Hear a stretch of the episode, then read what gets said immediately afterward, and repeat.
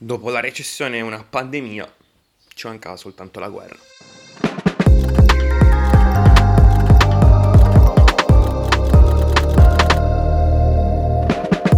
Buongiorno, buon pomeriggio, buonasera, buon quello che è e bentornati ad una nuova puntata di Coffee Sport Stories, la seconda rubrica del podcast Kim Coffee dopo Motorhome. Come andiamo? Come state? Allora, spero vi sia piaciuto il secondo episodio di Era il 1994. Ci ho messo un po' meno a farla, ma è stata comunque una puntata densissima di contenuti, come immagino avrete potuto sentire, ed è ovviamente stata molto tragica a causa del punto focale, non neghiamolo, della puntata che è ovviamente il Gran Premio di San Marino, che allora per chi non avesse ascoltato la puntata, cioè, non è uno spoiler, anche perché si tratta di storia dello sport, quindi diciamo che per quanto riguarda questi argomenti non esiste un vero e proprio spoiler. Allora, siccome ho una sorta di passione per i calendari, le liste di cose, soprattutto in ordine cronologico, questo episodio sarà un'altra cronistoria, che è un po' l'emblema di quello che nella mia testa dovrebbe essere questo progetto. Soltanto che in questo caso è completamente concentrato su un argomento in particolare che potrebbe riassumere il concetto del legare la storia con la S maiuscola e lo sport. Anche se come mio solito ovviamente ci devo mettere due mesi e mezzo prima di arrivarci, ma comunque. Ogni mattina quando mi sveglio, la prima cosa che faccio è, dopo aver spento la sveglia ed aver bestemmiato nella mia testa, farmi un giro su Facebook e sull'internet in generale, più che altro per sapere cosa sia successo nella notte, data la mia passione per gli sport americani che ovviamente per questioni di fuso orario giocano di notte. E tra l'altro è lo stesso motivo per cui ho smesso di seguire così assiduamente l'NBA perché sto diventando vecchio e non posso più permettermi di stare sveglio tipo tutta la notte andare a dormire alle 4 per svegliarmi poi alle 8 e mezza, ma sto divagando. La mattina del 24 febbraio mi sveglio e vedo una sfilza di messaggi sul gruppo Telegram di Meridiano 13, che è il progetto editoriale che ho cofondato e con il quale collaboro attivamente e del quale vi lascio tutti i link in descrizione. Novità importantissima per quanto riguarda Meridiano 13, nella seconda settimana di giugno, cioè la settimana prima di quando sto registrando, siamo usciti con il sito. Ora abbiamo un portale dedicato. Ovviamente il link al portale sarà in descrizione anche quello. Vi riporto alcuni dei messaggi che lessi quella mattina. Io stamattina sono senza parole. Non riesco ancora a crederci.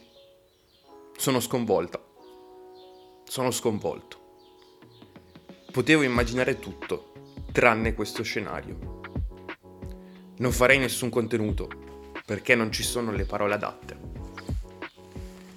Alle ore 0500 di quella mattina del fuso orario GMT 1, cioè le 0700 su quello di Mosca, l'esercito russo aveva iniziato un, tra virgolette, operazione militare speciale, legacy guerra, invadendo il territorio della Repubblica di Ucraina, volta secondo le parole del presidente barra dittatore barra pezzo di merda Vladimir Putin, a denazificare il paese.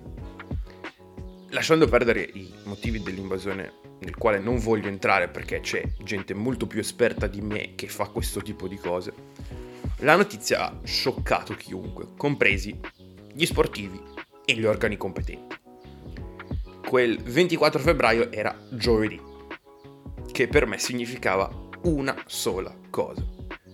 Alla sera bisognava registrare la puntata di conference call, che vi invito un po' inutilmente a seguire, dato che la conferenza è finita. Ascoltatevi l'ultima puntata però perché è una bomba, davvero. È lunghina, ma fidatevi che ne vale la pena. Ovviamente nessuno era dell'umore giusto per fare i coglioni parlando di squadre poco forti quindi abbiamo deciso all'unanimità di non registrare la puntata, nonostante quella sera ci fossero i ritorni dei playoff. Nella giornata del 24 arrivarono subito le prime reazioni da parte di vari atleti. In quel periodo si stavano svolgendo sul circuito di Montmeló, in Catalogna, i test prestagionali della Formula 1. Le dichiarazioni che risuonarono di più nell'ambiente furono in particolare due. Innanzitutto quella del campione del mondo uscente Max Verstappen, che alla stampa dichiarò che non fosse giusto correre in un paese in guerra. Parentesi, mi viene un po' da ridere, siccome praticamente un mese dopo si è corso in un paese coinvolto in guerra e con il rischio di venire fatti saltare in aria da razzi dei ribelli Houthi yemeniti che durante il weekend di gara hanno bombardato gli stabilimenti Aramco a 15 km da Jeddah. E chiudo qui la digressione perché se no sconfino troppo, dato che l'argomento della puntata non è questo. L'altra dichiarazione è quella dell'uomo da proteggere più di tutti nel paddock, cioè il quattro volte campione del mondo Sebastian Vettel. Se la FIA dovesse decidere di disputare il Gran Premio di Russia questo settembre, io non ci andrò, anche a costo di essere penalizzato. Quella mattina si pronunciò anche il team principal della Red Bull, Christian Horner, dichiarando non vedo come possiamo andare in Russia con questo clima. Un'altra reazione che è stata notata da tutti è quella della Haas, per la quale correva l'unico pilota russo del circus, cioè Nikita Mazepin. La scuderia americana scese in pista per quella giornata praticamente con la livrea bianca, ammettendo così implicitamente di aver corso la stagione precedente con una livrea illegale. Già, perché nella stagione precedente, quando furono rivelate le livree di tutte le scuderie, quella della Haas fece particolarmente scalpore, siccome portava una evidentissima bandiera russa che era vietata non solo dalla FIA, ma dal Comitato Olimpico Internazionale a causa dell'affare riguardante la campagna di doping di Stato russo tra le Olimpiadi del 2012 di Londra e quelle del 2014 eh, di Sochi. Motivo per cui anche Mazepin non avesse corso sotto bandiera russa, ma sotto la bandiera della federazione automobilistica del paese, quindi della Russian Automobile Federation. Infatti sulle grafiche quando si indicava Mazepin all'alto c'era una bandiera con scritto bianca con scritto RAF, che sta appunto per Federazione Automobilistica Russa. La livrea con cui scese in pista la squadra quel giorno era anche priva dello sponsor principale, cioè Uralkali, che è un conglomerato chimico produttore di fertilizzanti di proprietà di Dmitry Mazepin, che sì, è il padre di Nikita e forse anche l'unico motivo per cui si trovasse nel circus. Quella stessa sera si giocano le partite di Europa e Conference League, come ho già detto prima. Anche in quel contesto non sono mancate le manifestazioni di supporto per l'Ucraina con tutte le squadre che sono scese in campo con striscioni contro la guerra e un altro episodio che mi viene in mente è stato quello dello Slavia Praga che ha affidato per quella sera la fascia di capitano al terzino ucraino Taras Kacaraba. Tra le squadre che giocano quel giovedì sera c'è anche lo Zenit San Pietroburgo che deve disputare il ritorno dei sedicesimi di Europa League contro il Betis. A Siviglia fanno 0-0 e i russi sono fuori vista la sconfitta per 3-2 all'andata. Rimane così soltanto una squadra russa in Europa, cioè lo Spartak Mosca che sempre in Europa League deve affrontare l'RB Leipzig agli ottavi. Passiamo un attimo al basket perché quella sera ci sono in programma le qualificazioni europee ai mondiali dell'anno prossimo, cioè del 2023. L'Ucraina è fortunatamente in trasferta a Cordova, in Spagna, dove perde 71-42. La Russia invece ospita a Permio la nazionale olandese vincendo 80-69. Il giorno dopo la Basketball Netherlands, che è la federazione cestistica olandese, decide di boicottare il prossimo incontro con la Russia che si sarebbe dovuto disputare domenica 27 febbraio ad Almere, che è a 20 km da Amsterdam. Sempre il 25 partono i primi provvedimenti da parte delle varie federazioni internazionali. La FIA decide prima di sospendere e poi di cancellare il Gran Premio di Russia che si sarebbe dovuto tenere al Sochi Autodrome il 25 settembre stracciando di conseguenza il contratto con la Federazione Automobilistica Russa e annullando così anche le edizioni in programma per gli anni a venire, nei quali si sarebbe dovuto cambiare circuito passando da Sochi al Igora Drive che è un circuito nuovissimo che si trova a una trentina di chilometri da San Pietroburgo. Anche la FIFA prende una posizione. La nazionale russa potrà giocare a livello internazionale ma sotto il nome di Unione Calcistica Russa, senza né bandiera né inno nazionale prima del calcio d'inizio. C'è però un piccolo problema, diciamo. Quest'inverno Qatar, e anche lì ci sarebbe da aprire un intero discorso al riguardo, ci saranno i mondiali. Le qualificazioni, siccome la Coppa del Mondo sarà disputata così tardi durante l'anno, non sono ancora terminate, infatti sono terminate nel momento in cui sto registrando io adesso, sto registrando il 17 di giugno e sono terminate praticamente due giorni fa. Infatti il 24 di marzo la nazionale russa avrebbe dovuto disputare le semifinali del percorso B del secondo turno di qualificazioni UEFA contro la Polonia a Mosca. I polacchi che già con i russi male, insieme alle altre due nazionali sorteggiate nel percorso, cioè Svezia e Repubblica Ceca, decidono di boicottare eventuali partite con la Russia anche a costo di giocarsi il posto alla Coppa del Mondo. Rimanendo sul calcio, ci dobbiamo spostare a Londra, perché anche il Chelsea è coinvolto nella questione, siccome il proprietario della squadra, cioè l'oligarca russo Roman Abramovich, ha degli stretti rapporti con il presidente russo Vladimir Putin e quindi potrebbe essere soggetto a sanzioni sulle sue proprietà da parte del governo del Regno Unito.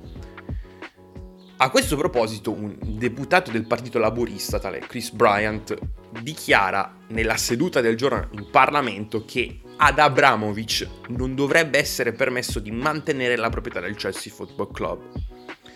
Così l'oligarca russo decide di lasciare il controllo della squadra ad una fondazione fiduciaria. Rimanendo sempre nel calcio, alcuni club decidono di terminare i vari contratti di sponsorizzazione con ditte e compagnie russe.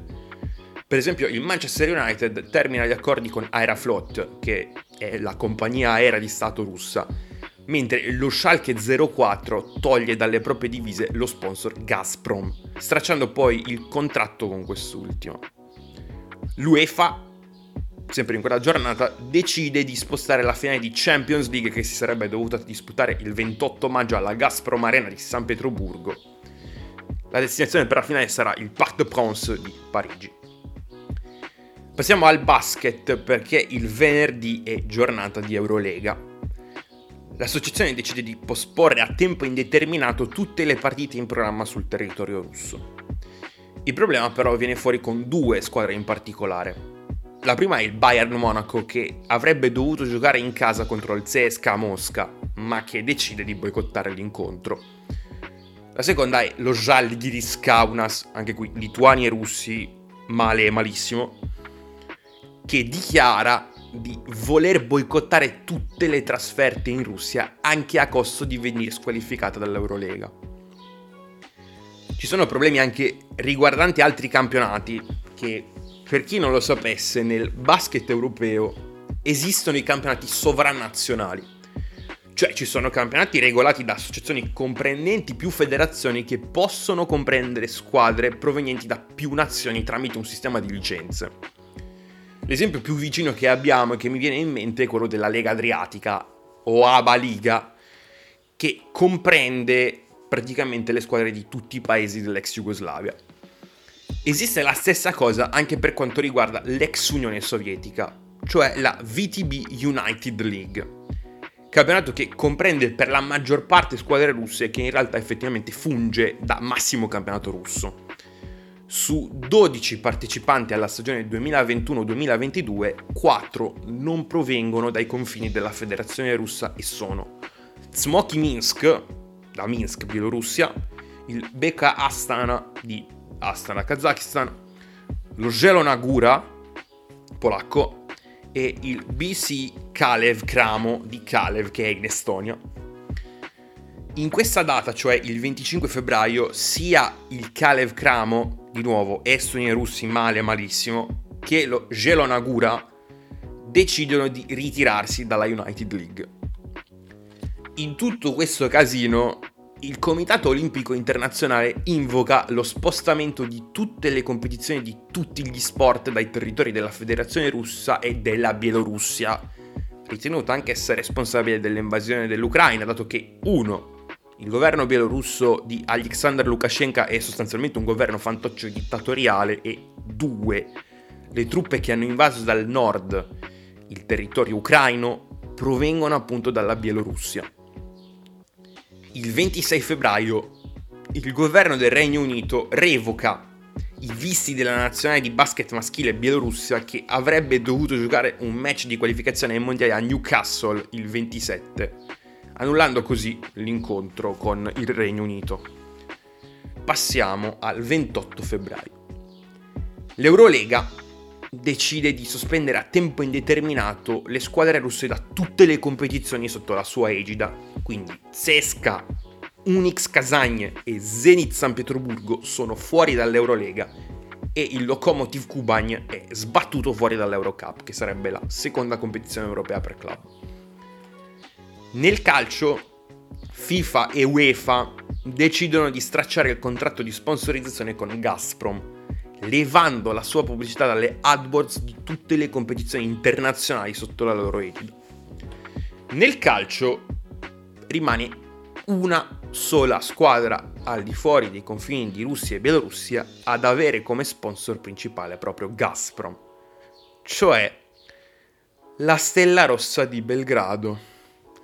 Ah, torniamo a parlare della Serbia, cosa che non faccio assolutamente mai, proprio no, no, no partendo dal presupposto che io tifi Partizan, e se mi seguite lo sapete, quindi penso possiate vagamente immaginare quali siano i miei pensieri riguardo a questa cozzaglia di merda che viene definita, tra virgolette, squadra di calcio.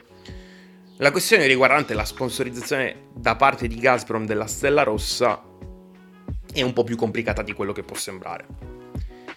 La prima impressione è che a questi non gliene frega un cazzo della guerra in Ucraina e che siamo pure filorussi, cosa che per esperienza personale posso dire che sia anche vera. Siccome a livello storico la tifoseria della Cervena Zvezda sia più votata a un orientamento nazionalista, ora non dico che quelli del Partizan non lo siano, il punto è che Gazprom è partner di Stato serbo. La NIS, che sarebbe la Naftna Industrie Serbie, cioè la compagnia petrolifera di Stato, ha un accordo di partenariato con Gazprom, cosa che ovviamente influenza le decisioni del governo serbo nei confronti della guerra in Ucraina, che vorrebbe stare con il proverbiale piede in due scarpe. O come direbbe il presidente, anche qui barra pezzo di merda, Aleksandar Vucic, sesti na svom stolicu, che tradotto dal serbo vuol dire sedersi sulla propria sedia, cioè stare sia da una parte che dall'altra. Chiusa la classica divagazione sulla Serbia, che vengo pagato per fare almeno una volta puntata dal governo su quale sputo, torniamo a parlare della FIFA e dell'UEFA, che dopo aver stracciato il contratto con Gazprom sospendono tutte le squadre russe a tempo indeterminato da tutte le competizioni internazionali, sia per nazionali che per club. Di conseguenza lo Spartak Mosca è sbattuto fuori dall'Europa League ancora prima di poter disputare gli ottavi di finale contro l'RB Leipzig che passa così a tavolino ai quarti di finale. Questa è la stessa giornata in cui il board esecutivo del Comitato Olimpico Internazionale rilascia un comunicato in sei punti che indica quanto segue. Vi elenco solo le cose più importanti in modo sintetico, non ve lo metto tutto perché sennò saremmo qua due ore e mezza. Cito. La guerra in Ucraina pone il movimento olimpico in un dilemma.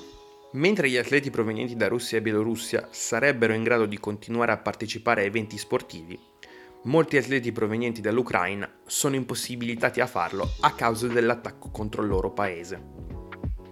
Questo è un dilemma che non può essere risolto. Il board esecutivo del Comitato Olimpico Internazionale ha oggi considerato attentamente la situazione e, a malincuore, emette la seguente risoluzione. Punto 1. Non consentire agli atleti e giudici russi e bielorussi di prendere parte a competizioni internazionali. Punto 2. Qualora questo non fosse possibile per motivi organizzativi, vietare ad atleti e giudici russi e bielorussi di partecipare agli eventi come rappresentanti delle nazioni citate, vietando cioè l'utilizzo di simboli, bandiere o inni nazionali. Qualora neanche questo fosse possibile, il board esecutivo lascia alle organizzazioni di rilievo di risolvere il dilemma a modo loro. Punto 3. Il Comitato Olimpico Internazionale reitera l'urgenza di non organizzare alcun evento in Russia o Bielorussia, come già indicato il 25 febbraio. Punto 4. A seguito della violazione della tregua olimpica e delle violazioni della Carta olimpica, il Comitato Olimpico Internazionale ritira l'ordine olimpico a tutte le persone che svolgono ruoli di importanza nel governo russo ed in particolare ai signori Vladimir Putin, presidente della Federazione Russa, Dmitry Chernyshenko, vice primo ministro della Federazione Russa, Dmitry Kozak, vice capo di gabinetto dell'ufficio esecutivo presidenziale. Punto 5. Il Comitato Olimpico Internazionale accoglie e apprezza tutti i messaggi a favore della pace da parte degli atleti, giudici e membri della comunità olimpica mondiale, in particolare da parte degli atleti russi. Punto 6 il Comitato Olimpico Internazionale riafferma la piena solidarietà con la comunità olimpica ucraina e continua ad incrementare i propri sforzi per l'assistenza umanitaria, stabilendo un fondo di solidarietà. In questo contesto il Comitato Olimpico Internazionale esprime la massima gratitudine ai comitati olimpici nazionali e alle federazioni sportive internazionali che stanno già supportando gli atleti ucraini e le loro famiglie. Quindi a causa della violazione della tregua olimpica, il CIO invoca il divieto a tutti gli atleti russi e bielorussi di partecipare a competizioni sportive internazionali. Di altro avviso è la FIA, che il giorno dopo conferma che consentirà ai piloti russi e bielorussi di partecipare alle loro competizioni sotto bandiera neutrale, cioè appunto la bandiera della Federazione Automobilistica Internazionale. Sempre il primo marzo l'ITF, cioè la Federazione Tennistica Internazionale, sospende tutti i tornei a qualsiasi livello su territorio russo e bielorusso e impone, come indicato dal CIO, la partecipazione ai tennisti russi e bielorussi alle competizioni sotto bandiera neutrale. Tornando al motorsport, c'è un problema, perché il 2 marzo il governo del Regno Unito mette al bando i piloti russi e bielorussi per quanto riguarda la partecipazione agli eventi su suolo britannico. Quindi, se sei un pilota russo o bielorusso, non puoi prendere parte a BTCC, che è il campionato turismo britannico, campionati britannici di Formula 3, Formula 4 e i campionati GT, quindi Gran Turismo. Se ti chiami Nikita Mazepin non puoi partecipare al Gran Premio di Gran Bretagna che si terrà a Silverstone dal 1 al 3 di luglio. Questo può essere un problema per la Haas perché dovrebbe trovare qualcuno per rimpiazzare il pilota russo solo per quell'occasione. La questione si risolve tre giorni dopo, cioè il 5 marzo, quando la Haas rescinde il contratto con Mazepin e con Ural Kali, lasciando la scuderia a poche settimane dall'inizio del campionato senza un pilota e senza il main sponsor. Lo sponsor non lo trovano ma il pilota sì, perché richiamano dall'IMSA Kevin Magnussen che tornerà a correre in Formula 1 dopo essere stato appiedato al termine della stagione 2020.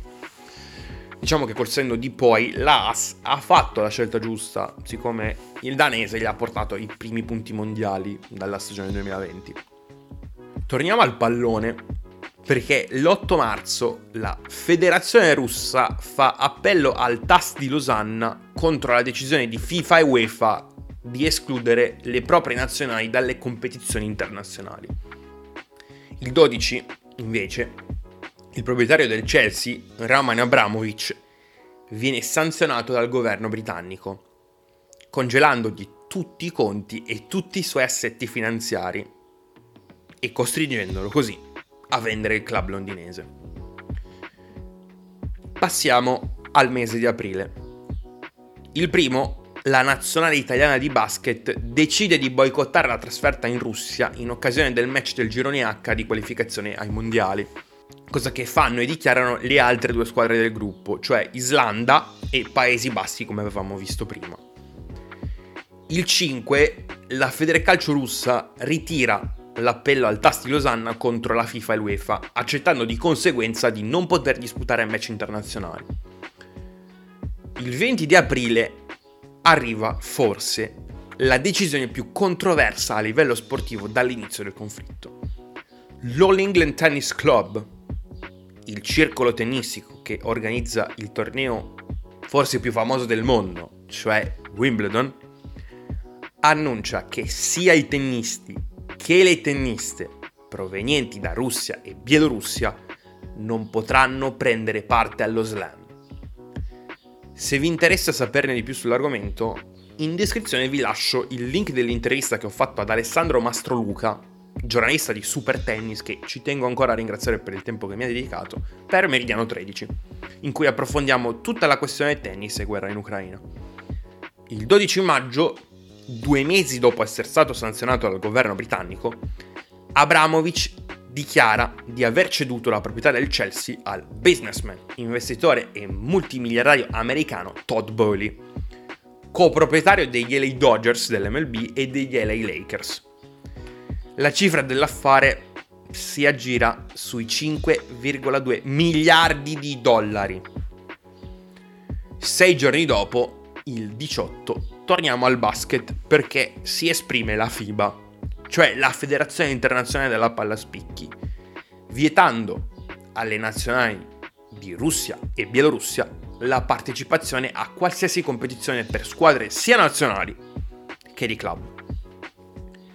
L'ultima decisione in ordine temporale è del 24 maggio e riguarda il già citato Wimbledon, perché l'ITF insieme a ATP e WTA annunciano che lo slam inglese non porterà punti nei rispettivi ranking come ripercussione della decisione dell'All England Tennis Club di vietare la partecipazione agli atleti russi e belorussi. E per saperne di più vi ririmando all'intervista con Mastro Luca in descrizione. E con questo termina anche questa puntata di Coffee Sport Stories, la seconda rubrica del podcast Kim Coffee dopo Motorhome. Vi chiedo scusa se sentite un rumore strano e un asciugamano che ho in testa perché ho passato l'aspirapolvere sul terrazzo prima di aver registrato e sto sudando. Si fa caldo, ma io sono una persona che soffre particolarmente il caldo e che suda anche solo respirando, ma tralasciando le, i miei problemi di sudorazione e di termoregolazione, ho voluto fare questa puntata per fare una sorta di recap oserei dire breve, ma è 32 minuti che sto registrando, della valanga che si è venuta a scatenare con l'invasione russa dell'Ucraina a livello sportivo. Anche perché stiamo vivendo la storia appunto con la S maiuscola. Nel senso che tutto quello che vi ho raccontato fino adesso molto probabilmente sarà preso in considerazione quando avverrà qualcosa di anche lontanamente simile. Speriamo ovviamente più, tardo, più tardi possibile il più lontano possibile a livello temporale. In realtà una cosa simile si era già vissuta negli anni 90 con la guerra in Jugoslavia, solo che la maggior parte della mia generazione non ha neanche una grande idea di quello che sia successo allora, a maggior ragione anche a livello sportivo. Delle sanzioni sportive alla guerra in Jugoslavia ne ho parlato brevemente anche nella seconda puntata di Era il 1994, penso che vi ne siete accorti. Detto questo, vi ricordo di seguire Game Coffee su tutti i social. In descrizione troverete il link tree e di seguire ovviamente Meridiano 13 sia sui social e come dicevo prima sul nostro nuovo portale dedicato dove troverete anche i miei pezzi. Quindi vi ringrazio per l'attenzione e ci sentiamo alla prossima.